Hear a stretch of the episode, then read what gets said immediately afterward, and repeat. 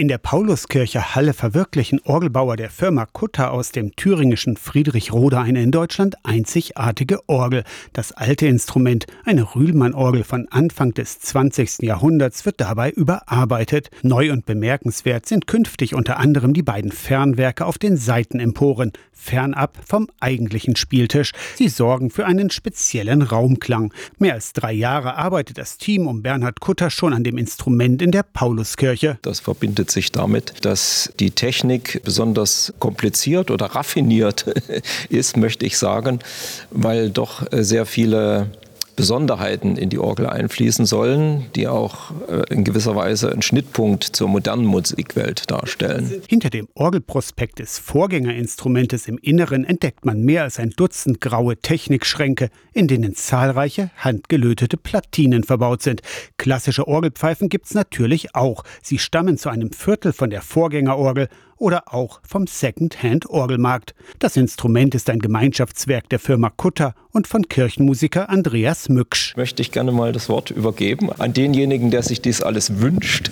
Ja, mir war von vornherein klar, wenn eine Orgel, dann muss es auch eine Orgel sein, die in die Zukunft weist, die was Modernes darstellt, aber dennoch auch die Herkunft der Orgel nicht verleugnet. Es ist eine richtige Orgel.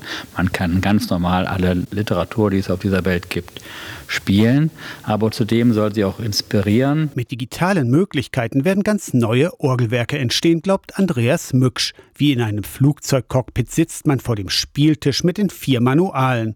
Das Kirchenschiff vor einem mit Blickkontakt zur Kanzel oder zum Altar. Andreas Mücksch drückt auf einen Knopf und wie von Zauberhand hebt sich ein 20 mal 20 Zentimeter großer Kasten empor. Diverse Geheimnisse. Und wir verraten heute auch noch nicht alle Geheimnisse, Herr Kästner. Aber dieses Geheimnis ist doch schon mal sehr schön. Hier fährt jetzt noch ein Soundmodul raus. Das dient zur Unterstützung von perkussiven Klängen.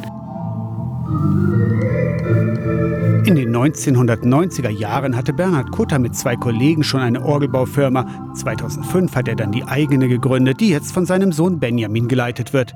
Die Redewendung vom Beruf als Berufung, die trifft es bei Kutters wohl recht gut. Weil man irgendwann von einem Virus befallen wurde, der einen zeitlebens festhält es ist so eine Mischung von äh, Kreativität, das Ringen um einen nicht erreichbaren Idealzustand, Traum und Wirklichkeit und immer wieder neue Herausforderungen durch Raumsituationen, gestalterisch, sowohl für das Auge als auch für das Ohr. Die neue Orgel der Pauluskirche erklingt bereits im Gottesdienst. Bis zur offiziellen Einweihung dauert es noch einige Monate. Aus der Kirchenredaktion Torsten Kessler, Radio SAW.